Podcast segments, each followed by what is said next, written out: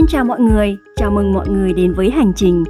Đây là một chương trình podcast mà Lan Anh sẽ phỏng vấn các lãnh đạo đến từ nhiều lĩnh vực khác nhau để tìm hiểu xem con đường đến thành công của họ như thế nào. Khách mời của tuần này là anh Bùi Quang Minh, anh còn có biệt danh là Minh Beta. Anh Minh là nhà sáng lập nên Beta Group, trong đó có chuỗi dạp chiếu phim Beta Cinema với 14 cụm dạp trên toàn quốc, được định giá 1.000 tỷ đồng. Trước Beta Group, anh Minh từng sáng lập Doco Donuts, chuỗi cửa hàng cà phê, bánh ngọt được giới trẻ Việt những năm 2000 hết sức ưa chuộng. Ngoài sự nghiệp kinh doanh, anh còn được biết đến với vai trò nghệ sĩ, thành danh với ca khúc nổi tiếng Việt Nam ơi. Trong cuộc trò chuyện lần này, anh Minh sẽ chia sẻ về quyết định khi đứng trước các ngã rẽ sự nghiệp của mình, suy nghĩ về việc xây dựng văn hóa doanh nghiệp trong môi trường startup và vấn đề liên quan đến mental health. Và bây giờ, hãy cùng Lan Anh đón nghe câu chuyện của anh Minh nhé.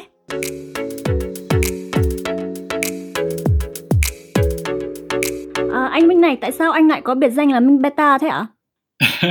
cái này là một cái nickname từ hồi anh còn đang đi học đại học. Thực ra thì tên của mình là Minh Bùi, thì sau đó thì lên cái thời đó nó có một cái mạng xã hội là Yahoo 360 đó thì mình mới viết tắt là Minh B nhưng về sau thấy cũng có nhiều Minh B quá thế là mới tự cách điệu nó thành Minh Beta đó viết cái chữ B đấy thành Beta nhưng về sau thì tự nhiên là mình tìm hiểu cái ý nghĩa của chữ Beta đó thì mình lại thấy rất là thích tại vì là Beta nó thể hiện cho một cái gì đấy rất là sáng tạo innovative mới giống như trong công nghệ đó nó là cái phiên bản mới nhất và, và đầy tính thử nghiệm. Nhưng mà đồng thời nó cũng có mang một cái ý nghĩa là nó là một cái phiên bản chưa hoàn thiện. Thì nó cũng là một cái lời nhắc nhở cho mình là mình không bao giờ là một cái phiên bản thực sự hoàn thiện cả và sẽ phải luôn tìm cách để cải tiến và uh, tìm những cái cách khác nhau để có thể hoàn thiện mình hơn. Một cái biệt danh rất là ý nghĩa vì uh, luôn luôn nhắc nhở mình rằng mình phải uh, học hỏi thêm đúng không? Thế thì anh không biết anh làm thế nào để có thể mà không ngừng phát triển được bản thân? Anh nghĩ nó đến từ cái um, nó đến từ cái sự tò mò trong mình về thế giới đó. Tại vì mình tự hiểu là thế giới xung quanh mình thì nó luôn luôn có những cái bí ẩn và những cái điều mình không bao giờ mình biết hết được. Và có lẽ là hành trình cuộc sống của mỗi con người nó là cái hành trình đi tìm những cái thông tin những cái điều mới mẻ và những cái câu trả lời cho những cái sự tò mò của bản thân mình. Thì khi mà mình tự biết là bản thân mình không bao giờ là một phiên bản hoàn thiện cả và cuộc sống nó luôn có những cái thứ mới mẻ để cho mình khám phá và xây dựng và thay đổi thì thì cái sự tò mò đấy nó sẽ khiến cho mình có cái động lực để luôn luôn tìm kiếm và khám phá và nó cũng là cái động lực để cho mình có cuộc sống vui vẻ hơn mỗi ngày đấy. Tại vì anh nghĩ là ừ. cuộc sống nếu mà nó cứ lặp đi lặp lại thì nó sẽ rất là nhàm chán. Và nếu mà bản thân mình sống mà không có những cái mục tiêu để theo đuổi hay là những cái đích đến mà mình nhắm tới á thì thì có lẽ là sẽ sẽ rất là khó sống. Vâng em cũng đồng tình với cái uh, quan điểm đấy em có xem qua cái lý lịch của anh ấy thì uh, em thấy anh Minh có nhiều các ngã rẽ trong sự nghiệp chẳng hạn như là sau khi ra trường thì làm việc tại Singapore trong một công ty tài chính này Năm 2009 thì bắt đầu khởi nghiệp với 6 chuỗi cửa hàng Doco Donuts. Sau đó anh tạm dừng kinh doanh và chuyển hướng du học ở Mỹ tại trường đại học Harvard và sau đó thì về Việt Nam khởi nghiệp với Beta Group. Yeah. Khi đứng trước các uh, ngã rẽ thì anh Minh có những cái suy nghĩ như thế nào để đưa ra được các quyết định? Cái uh, decision making process của anh là như thế nào Yeah. À, thực ra thì nó luôn là cái câu chuyện là mình muốn đạt được cái uh, cái cái điều gì trong từng thời điểm. Và cái điều gì nó sẽ khiến cho mình có thể đạt được cái điều đó. Khi mà cuộc sống của mình nó bắt đầu nó có những cái um, nó khiến cho mình cảm thấy là mình bị hơi chán hoặc là nó khiến cho mình bị cảm thấy là mình đang không có phát triển được hay là mình cảm thấy là mình đến một cái điểm dừng mà nó nó khiến cho mình cảm thấy nó hơi bị bế tắc bế tắc theo cái kiểu là mình cảm thấy là mỗi ngày mình sống mình đang không có học hỏi được điều gì mới hay là mình không có phát triển được cái gì mới hoặc là hoặc là mình cảm thấy là cái mong muốn của mình về về một cái tương lai mình mơ hồ mình nghĩ ra thôi là là mình muốn là sau 5 năm 7 năm 10 năm nữa mình sẽ làm được cái điều gì đó hay là tác động có những cái tác động gì thì mình cảm thấy nếu mà cái cái cái thời điểm đó mình đang chưa ở trong cái track ở trong cái đường để mình có thể đạt được đến cái điều đó thì mình phải nghĩ xem là ừ mình có thể làm được gì thì một cái ví dụ cụ thể là khi mà anh làm việc ở sinh 2 năm á hai năm đầu tiên sau khi tốt nghiệp đại học ở úc á, thì uh, làm việc ở sinh thì rõ ràng là trong hai năm đầu đấy thì mình học hỏi được rất là nhiều mình được đi công tác ở nước ngoài liên tục và mình có những cái khám phá trải nghiệm phát triển bản thân rất là nhiều. Nhưng mà sau 2 năm á, thì mình bắt đầu mình cảm thấy là mình không có phát triển được đúng những cái mình đang cần. Tại vì mình cảm thấy là nếu mà mình tiếp tục con đường này thì hai ba bốn năm sau nữa nó cũng tương tự như vậy thôi những cái điều mình học được nó nó bắt đầu nó nó chậm lại. À, thì lúc đó anh mới nghĩ đến cái chuyện là mình muốn làm một cái công việc gì mà mình tạo ra được cái tác động nó mạnh hơn và mình phát mình push bản thân mình nhiều hơn đó thì lúc đó mới nghĩ đến cái chuyện là bỏ công việc đó mặc dù là lương rất là cao và rất là nhiều những cái cơ hội để đi công tác nước ngoài rất là sướng. Ừ. mình quyết định là mình bỏ tại vì mình nghĩ là mình cần phải thử thách bản thân mình hơn một chút. Thì lúc đó mới nghĩ ra nhiều cái cách khác nhau để có thể uh, để có thể test bản thân mình hay là có thể gọi là push bản thân mình nhiều hơn. Thì quyết định là về Việt Nam tại vì mình nghĩ là ở Việt Nam cũng còn rất nhiều cơ hội và mình hoàn toàn có thể mang những cái điều mình học được ở úc hay là được trải nghiệm ở sinh về Việt Nam để mình uh, thử thách bản thân mình Thế ví dụ như là khi quyết định mà khởi nghiệp Beta Group ấy, thì anh cân nhắc những cái yếu tố gì để anh đưa ra được cái quyết định ạ? À, mình cân nhắc dựa trên những cái mình có và những cái mình muốn làm được. À, lúc đó những thứ mình có là một chút kinh nghiệm khởi nghiệp với cái chuỗi Doco Donuts rồi. Mình đã biết cách tạo dựng và set up một cái doanh nghiệp rồi. Và mình đi học MBA 2 năm ở Mỹ thì mình bắt đầu mình được trải nghiệm những kiến thức mới, những cái cách làm hay những cách tư duy mới. Thì mình nghĩ đến cái cách ờ, làm thế nào để có thể tận dụng tất cả những điều đó. Và mình nghĩ đến cái sự đam mê của bản thân mình. Tại vì cái sự đam mê của bản thân mình hay là những cái mình quan tâm á nó rất là quan trọng. Tại vì nó sẽ là cái nguyên liệu để giúp cho mình có thể đốt những nguyên liệu đó để để cho mình có năng lượng để mình đi tiếp trong những cái chặng đường sau đấy thì thì bản thân minh là một cái người rất là quan tâm đến văn hóa nghệ thuật và truyền thông. Thì mình nghĩ nhiều trong cái khung đó có nghĩa là mình nghĩ đến cái chuyện là làm thế nào để tôi có thể khởi nghiệp được trong cái uh, lĩnh vực đấy với những cái thứ mà tôi quan tâm và đam mê. Và mình cũng cân nhắc cả cái việc là nên làm ở nước ngoài hay ở Việt Nam. Thì lúc đấy cũng là một cái câu câu hỏi lớn. Thì mình quyết định về Việt Nam tại vì mình cũng thấy là về lâu về dài mình vẫn muốn được tận dụng những cái thế mạnh của mình thế mạnh là mình vẫn là con người Việt Nam mình hiểu về đất nước con người và những cái đam mê của mình nó cũng xoay quanh cái việc là mình tạo ra được giá trị cho cộng đồng người Việt. Và và được ở gần gia đình được ở gần bố mẹ và và được ở gần cộng đồng của mình cũng là điều rất là quan trọng. Thì tất cả những yếu tố đó nó nó khiến cho mình uh, suy nghĩ về cái idea để mình làm. Và mình bắt đầu nghiên cứu sâu hơn về những cái ngành liên quan đến văn hóa nghệ thuật giải trí ở Việt Nam. Thì lúc đó ừ. câu chuyện của uh, chuỗi dạp uh, Megastar ở Việt Nam được CJ mua lại với cái định giá rất rất cao. Nó là một cái câu chuyện mà nó khiến cho mình cảm thấy tò mò về cái ngành và nó khiến cho mình quan tâm nghiên cứu sâu hơn về cái ngành đó. Và khi mà phân tích uh, cơ hội thì mình thấy là đây là một cái nó nó vừa đủ hấp dẫn vừa đủ thách thức vừa đủ cái cái độ khó nhưng mà đồng thời nó cũng lại đủ cái khả năng thành công để cho mình uh, bước vào cái cái câu chuyện đấy. Lúc đấy thì mình cũng uh, thực sự không không có hiểu rõ tại sao mình lại quan tâm đến cái ngành văn hóa nghệ thuật giải trí truyền thông nhiều đến vậy. Nhưng mà đến bây giờ thì mình bắt đầu làm một thời gian thì bắt đầu hiểu rõ hơn. Có lẽ là cái mà mình quan tâm là mình tạo ra được impact tạo ra được giá trị ừ. tạo ra sự tác động và thay đổi cả về nhận thức lẫn cách mọi người nghĩ cách mọi người làm. Thì có lẽ là những cái ngành như là truyền thông giải trí thậm chí là giáo dục hay là những cái mà nó có tác động đến những cái uh, suy nghĩ cốt lõi của uh, nó là những cái mà dễ để tạo ra được nhiều impact nhất. Thì đấy là lý do mà có lẽ là lúc đó tuy là còn còn khá là trẻ mình chưa có hiểu rõ được cái nguyên cớ của việc tại sao mình lại quan tâm đến cái ngành đấy. Đến giờ thì dần dần mình bắt đầu có được cái câu trả lời nó rõ ràng hơn. Anyway quay trở lại câu hỏi của Lan Anh thì thì đấy là cái cách mà mình nghĩ về cái uh, sự lựa chọn. Và cái lúc đó mình quyết định sau khi rất nhiều cân nhắc và phân tích thì mình quyết định đi theo con đường đó. Và cuối cùng thì mình nghĩ là cũng trên trên trên cái hành trình cuộc đời của mỗi người á nó không thực sự có đúng hay sai nó sẽ chỉ có những cái quyết định mà mình cảm thấy là hợp lý và mình đã phân tích và mình chọn nó và sau đó là mình đi với nó và mình không có nhìn lại nữa tại vì cũng không ai có thể nói được thế nào là đúng hay sai tại vì có thể biết đâu ở lại Mỹ thì mình cũng sẽ đi theo một con đường khác và nó cũng sẽ có những cái ờ, trải nghiệm khác mà mà bây giờ cũng không thể nào mình đặt lên bàn cân để mình nói là đúng hay là sai được. Vâng. Anh vừa chia sẻ những các yếu tố để anh đã uh, ờ, đưa ra quyết định để thành lập, uh, Beta Group ấy. Nếu mà nhìn lại thì cũng có nhiều các cái bước đi rủi ro, đúng không ạ? Vì nhắc về kinh doanh rạp chiếu thì ai cũng biết là để thành công thì không hề dễ dàng. Thì không biết là anh có thể chia sẻ những các cái khó khăn lớn mà anh đã đối mặt khi bắt đầu xây dựng cái cục rạp ở Việt Nam không ạ? Ừ. À,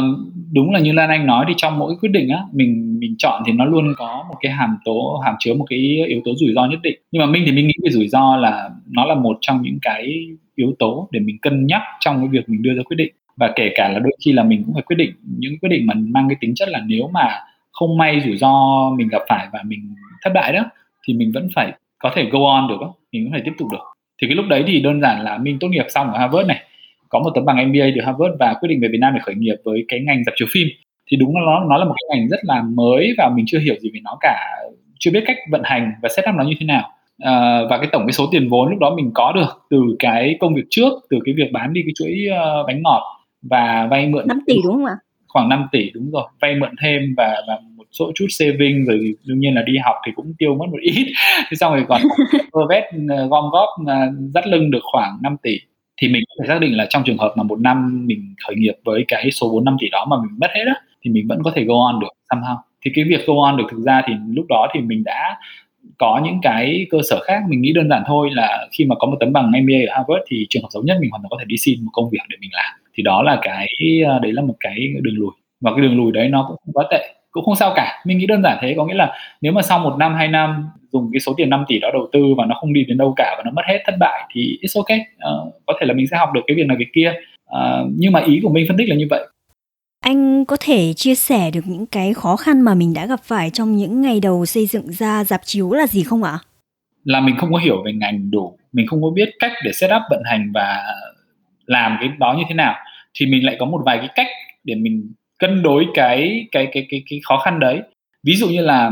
mình không hiểu đủ về ngành thì mình đi tìm một một cái người chuyên gia trong ngành, một cái người mà rất là đam mê hiểu biết để làm việc cùng với mình thì thì cái người đó đến giờ vẫn tiếp tục Ờ, làm việc cùng với mình là vai trò là CEO có nghĩa là giám đốc vận hành. Thì đi cùng với mình cả một cái chặng đường như vậy thì mình cũng học hỏi được rất nhiều từ từ bạn đó. Bạn ấy tên là Đức. Thì thì đã cùng với mình trong những ngày đầu uh, lăn lộn vất vả và xây dựng ra được cái concept mô hình. Đương nhiên là mình cũng phải có những cái influence của mình. Ví dụ như là bạn đó thì trước là bạn làm ở một cái chuỗi gọi là CGV gọi là một cái công ty dạp chiếu phim nhưng mà nó rất là high end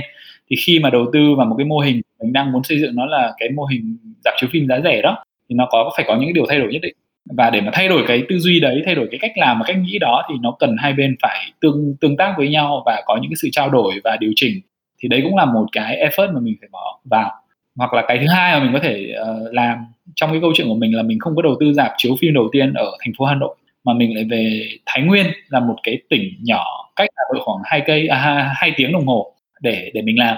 thì cái lý do là vì ở đấy ở Thái Nguyên lúc đó là nó chưa có dạp chiếu phim. Thì cái dạp của mình là cái dạp đầu tiên ở đó. Thì nó giống như kiểu nó cho mình một cái khoảng để mình có thể fail một chút á. Nếu mà mình có làm sai hay nó lệch đi một tí hay là có những cái thứ mà mình chưa biết rõ hay là mình test mà nó chưa thực sự ổn thì cái thị trường nó vẫn có thể tha thứ được cho mình. À, mình có thể vẫn có cơ hội để mình làm lại điều chỉnh. Chứ còn nếu mà ở Hà Nội mà làm vớ vẩn thì chết ngay. À, thì đấy cũng là những cái cân nhắc và tính toán mà ngay từ đầu khi mà mình mình mình tính thì mình phải đưa tất cả những cái yếu tố đó vào trong một cái mix để mình để mình phân tích và mình chọn ra cái hướng đi nó phù hợp nhất với những gì mình có và mình muốn làm đấy được gọi là mạo hiểm của tính toán đấy đúng không ạ nhiên rồi mạo hiểm thì mạo hiểm nhưng vẫn phải trong cân đối và tính toán chứ còn nếu mà blindly mà làm thì thì đấy lại không phải là là cách nghĩ và cách làm của người khởi nghiệp vâng Um, là một doanh nhân làm việc trong ngành truyền thông giải trí thì không biết là anh Minh đi tìm cái nguồn cảm hứng ở đâu để có thêm được cái ý tưởng mới ạ? À? Nó đến nó đến từ cái um,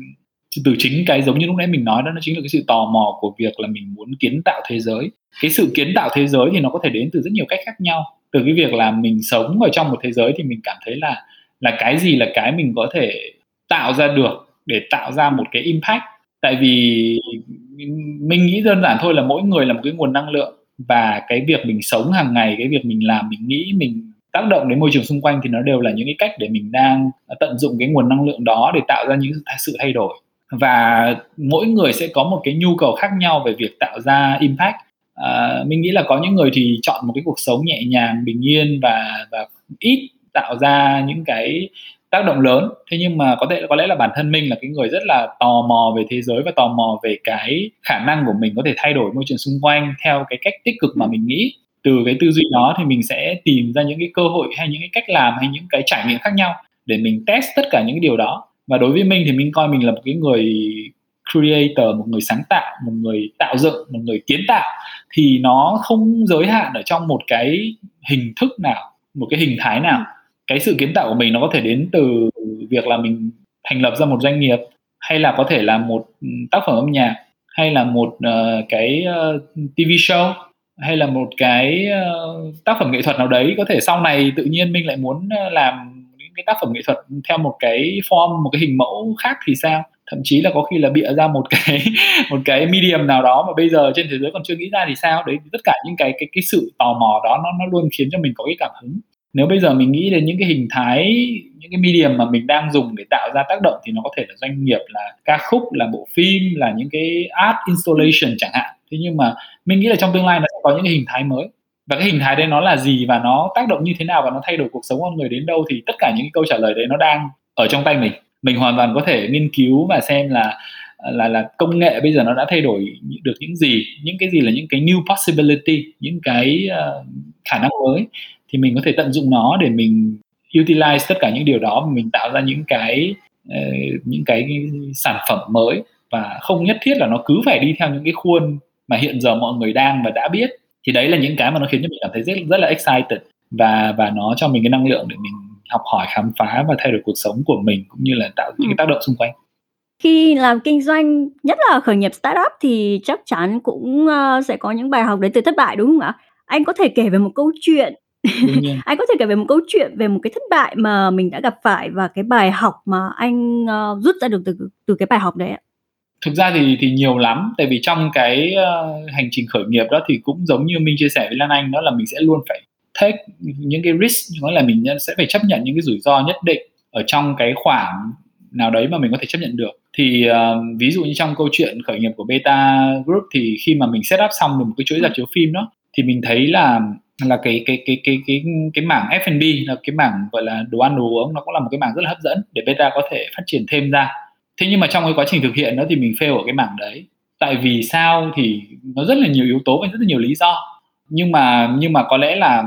cái câu chuyện đấy nó nó đến từ cái việc là mình cũng hơi thấy là mình mình tham á. Tại vì mình thấy là khách hàng của mình đến xem phim thì họ có nhu cầu ăn uống, nhưng mà khi mà mình set up ra rất nhiều những cái mô hình ăn uống ở bên trong rạp của mình để cố cố phục vụ cho cho họ, thì nó lại không đi từ cái sức mạnh nội tại của tổ chức. Và nó không nó không tận dụng được những cái thế mạnh cũng như là cái khả năng của tổ chức có thể thực hiện được. Mặc dù là mình thấy nó là một cái tiềm năng nhưng mà nó lại không ở trong cái tầm của những gì chúng tôi có thể làm. Và như ngày xưa thì mình đã từng làm được cái việc đấy tại vì là bản thân mình là cái người lúc đó là cái người cực kỳ tâm huyết với một cái mảng việc cụ thể đấy. Và mình là cái người mà chi tiết để làm từng việc một thì mình thấy là mình làm được. Nhưng mà đến lúc mình xây dựng cả một cái đội ngũ và và mỗi người sẽ có những cái sự quan tâm khác nhau và mỗi người sẽ có những cái thế mạnh và kỹ năng khác nhau thì mình cố để mình đặt cái đó lên cho đội ngũ của mình thì họ làm không được và nó bắt đầu nó fail. Thì again, nó là một cái câu chuyện, một cái bài học là là mình phải thử thì mình mới có câu trả lời đấy. Bây giờ nếu mà quay lại cái thời điểm đó mà hỏi là có muốn thử cái đó hay không thì có lẽ là mình sẽ vẫn thử. Nếu mà không không không biết là nó sẽ đến đâu thì mình sẽ vẫn thử. Tại vì nó vẫn là một cái tiềm năng và nó vẫn là một cái mà nếu mà thực hiện được thì nó sẽ add on, nó sẽ nó sẽ tăng thêm được cái giá trị cho cả tổ chức khá là nhiều. Nhưng mà sau đó thì mình nhìn lại thì mình thấy là nó không work thì thì nhưng mà cái rủi ro đấy nó là cái rủi ro mình chấp nhận được em có nói chuyện với rất là nhiều các lãnh đạo doanh nhân thì mọi người đều cho rằng xây dựng văn hóa doanh nghiệp rất là quan trọng mà nhất là đối với startup ấy thì không biết là anh Minh đã xây dựng cái giá trị văn hóa doanh nghiệp ở Beta Group như thế nào, có gì khác biệt và hấp dẫn ạ? Um, thực ra đây là một câu câu hỏi khó đó và và Minh cũng chưa dám tự tin để nói là mình đã biết cách để xây dựng văn hóa doanh nghiệp đủ tốt đâu. Thực ra thì trong cái chặng đường xây dựng Beta Group đến giờ là khoảng 6 năm thì mỗi cái giai đoạn nó có những cái yêu cầu và những cái thách thức khác nhau và có lẽ là cái bài toán nó cần phải tập trung nó giải trong từng giai đoạn nó cũng khá là khác nhau. À, thường thì một cái startup trong cái giai đoạn ban đầu thì mọi người hay quan tâm đến cái sự sinh tồn của doanh nghiệp rất là nhiều. Tại vì khi mà tổ chức còn nhỏ và những cái bài toán ban đầu nó đang còn rất là sơ khởi ấy, thì câu chuyện là làm thế nào để có thể tạo ra được những cái nền móng để cho cho tổ chức mình có thể tồn tại được trước thế còn mình nghĩ là cái văn hóa doanh nghiệp có thể là mọi người hay nghĩ đến nó như một cái cái cái cái khái niệm rất là to tát, nhưng mà nó chỉ đơn giản có thể ban đầu nó bắt đầu với chính người founder. Từ cái cách mà người founder, từ cái cách mà cái người lãnh đạo họ nghĩ về công việc, hay là họ nghĩ về cái cách để thực hiện và làm mọi việc, hay là cái yêu cầu mà tự cái người lãnh đạo đó đặt lên cho bản thân mình. Và từ đó là tạo ra cái example cho những người xung quanh. Thì đó cũng là tạo dựng nên văn hóa doanh nghiệp dần dần có thể là nó chưa nó chưa được viết rõ ra hay nó chưa được uh, chuẩn hóa nhưng mà đấy sẽ là những cái viên gạch và những cái nền tảng đầu tiên. Mà về sau với cái tổ chức của mình khi mà nó lớn dần lên và nó đủ cái số lượng con người cũng như là cần phải có những cái nó đưa vào khuôn mẫu nhiều hơn á thì nó sẽ là cái cái chất chất gốc để mà mà giúp cho mình xây dựng được cái văn hóa doanh nghiệp đấy. Thì hiện giờ Beta Group cũng đang bắt đầu dần dần đến cái giai đoạn là mình cần phải chuẩn hóa mọi việc và đưa những cái thứ đó vào thành document cũng như là có những cái cái quy trình process nó rõ ràng hơn cho cái việc xây dựng văn hóa doanh nghiệp thì đương nhiên là bắt đầu từ cái tên beta giống như lúc đầu mình có chia sẻ ừ. với Lan Anh thì nó đấy chính là cái cái một trong những cái giá, giá trị mà mình luôn luôn trao đổi với mọi người là bản thân mình và doanh nghiệp phải hiểu là chúng ta chưa bao giờ và sẽ không bao giờ là hoàn hảo cả và chúng ta không bao giờ được nghĩ là chúng ta đã ổn rồi và và sẽ kiểu hài lòng tuyệt đối với những gì chúng ta đang có và đang làm mà sẽ luôn phải tìm cách để xem là chúng ta có thể làm được tốt hơn cái gì hay là cái gì là cái mà chúng ta thấy là có thể cải thiện được nhiều hơn. Thì ví dụ như vậy đấy cũng là một cái mà dần dần sẽ được xây dựng ra thành uh, những cái tài liệu để cho mình uh, xây dựng văn hóa, văn hóa doanh nghiệp. Hoặc là cái thứ hai là một một trong những cái yếu tố cốt lõi để cho mình đang muốn xây dựng văn hóa doanh nghiệp của Beta Group là xoay quanh cái chữ tử tế đó. Ừ. thì tử tế văn hóa tử tế nó sẽ là cái văn hóa mà mình muốn xây dựng cho uh, Beta Group thì cái tử tế đấy thực ra nó cũng đến again nó lại đến từ bản thân mình. Tại vì mình thấy là cuối cùng á trong cái việc mình làm hay là thành lập doanh nghiệp hay là tạo dựng ra các cái công việc kinh doanh thì cuối cùng mình cũng chỉ mong muốn là tạo ra được những cái giá trị tích cực và tốt đẹp cho xã hội. Và cái đấy nó chính là cái sự tử tế của mình với bản thân mình này. Mình muốn mình có một cuộc sống vui vẻ hạnh phúc và và và và đầy đủ và cũng như là có những cái trải nghiệm vui vẻ. Thì đối với khách hàng của mình cũng như vậy đối với nhân sự của mình cũng như vậy thì mình muốn có cái sự tử tế đó xuyên suốt từ trên từ trên xuống dưới từ trong ra ngoài. Và khi mà mình dùng cái chữ tử tế đấy để soi chiếu những cái việc mình làm hay là những cái uh, task mà mình phải thực hiện thì khi mà mình tự đặt câu hỏi là cái việc mình làm như vậy nó đã tử tế chưa? Nó đã tử tế với bản thân mình chưa? Nó đã tử tế với khách hàng chưa? Nó đã tử tế với đồng nghiệp của mình chưa? Thì tự nhiên là mình sẽ thấy là mình có thể làm được tốt hơn cái gì. Thì nó là một cái rất là đơn giản như vậy thôi thì đấy là cái cách mà mình đang nghĩ về văn hóa doanh nghiệp.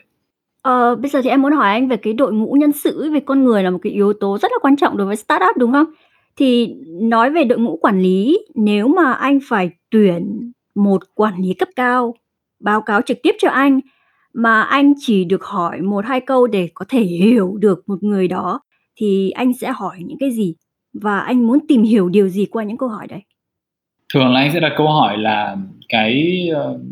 cái cái mission của người đấy trong công việc là gì đấy có nghĩa là cái cái cái mục tiêu, cái sứ mệnh của mọi người khi mà mọi người làm việc nó là gì? Thì đặc biệt là với những nhân sự cấp cao mà report trực tiếp cho mình đó thì cái điều đấy rất là quan trọng. Tại vì in the long run trên cái chặng đường xa đó, thì đấy sẽ là những cái, nó quyết định cái việc là người ta có những cái value nó phù hợp với mình và doanh nghiệp của mình hay không. Và từ cái cách mà họ trả lời đó, nó sẽ giúp cho mình hiểu được cái cách họ nghĩ về công việc, về cái chặng đường xa mà họ muốn đi và giúp được cho mình hiểu cái cá tính cái bản chất cũng như là cái cách mà họ vận động vâng em muốn hỏi anh về vấn đề mà uh, truyền thông Việt Nam ấy rất là ít khi đưa tin về cái vấn đề gọi là mental health tiếng Việt hình như là sức khỏe tinh thần uh, là một doanh nhân startup ừ. thì sẽ có rất là nhiều các áp lực để sức ép công việc lớn chịu trách nhiệm cho sự tồn tại và thành công của ừ. công ty thường thì sẽ um, dẫn đến trầm cảm hay là burnout uh, kiệt sức ấy. Mà nhất là trong cái thời kỳ này thời kỳ uh, khủng hoảng dịch covid thì cái tỷ lệ người rơi vào cái trạng tâm lý này thì rất là cao. Vậy thì không biết là anh đã bao giờ rơi vào cái tâm trạng như thế này chưa? Mà nếu có thì anh làm thế nào để thoát thoát khỏi cái tình trạng đó Uh, mình nghĩ đây là một câu hỏi rất là hay. Uh, thực sự là mental health là một cái chủ đề mà mọi người uh, rất là ít nói đến ở những cái đất nước uh, phát triển như Việt Nam mình nghĩ là nó quan trọng lắm tại vì cuối cùng thì sức khỏe của một con người á nó đến từ thể chất và ừ. tinh thần. Cái sức khỏe thể chất nó là cái mà mình dễ nhìn thấy khi mà một cái vấn đề gì đấy về thể xác nó nó nó nó, hỏng nó sai đó thì mình thấy là ngay và mình đi mình fix nó luôn. Thế nhưng mà cái vấn đề về mental health thì đôi khi là chúng ta không có nói đến và chúng ta không có aware về nó và chúng ta không có xử lý nó kịp thời. Thì đúng là như Lan Anh nói là đặc biệt trong cái môi trường startup thì cái áp lực và những cái mà mà cái người uh, làm trong cái cái cái công việc này nó phải gánh chịu nó rất là nhiều. Uh, và đôi khi nó cũng rất là đơn độc á tại vì là rõ ràng là mình làm startup thì mình đang muốn tạo dựng những cái mới và khác lạ. Thì bản chất cái việc mà mình muốn làm ra những cái mới và khác lạ và mình lead cả một cái uh, innovation effort một cái nỗ lực cải tiến đó thì nó nó tự bản thân nó đã khiến cho mình trở thành một cái gì đó rất là đơn độc rồi. Ừ. Thì thì từ đó nó khiến cho cái áp lực công việc cũng như là những cái uh, những cái vấn đề về về về sức khỏe tinh thần nó trở nên nặng nề hơn nhiều. Phải chia sẻ thật là mình cũng có nhiều lúc cảm thấy áp lực và nặng nề và căng thẳng như vậy nhưng mà cái cách để mình để mình điều hòa đó là mình come back đến cái vấn đề rất là core và cốt lõi thôi là mình làm tất cả những cái việc này để làm gì? Mình làm tất cả những cái việc này là để mình có một cuộc sống vui vẻ hạnh phúc và mình muốn tạo dựng ra được giá trị tốt cho xung quanh và xã hội. Vậy thì lúc đấy mình quay lại một cái men, men, mentality một cái tư duy là mình hãy làm hết sức của mình còn lại thì để cho trời xanh an bài.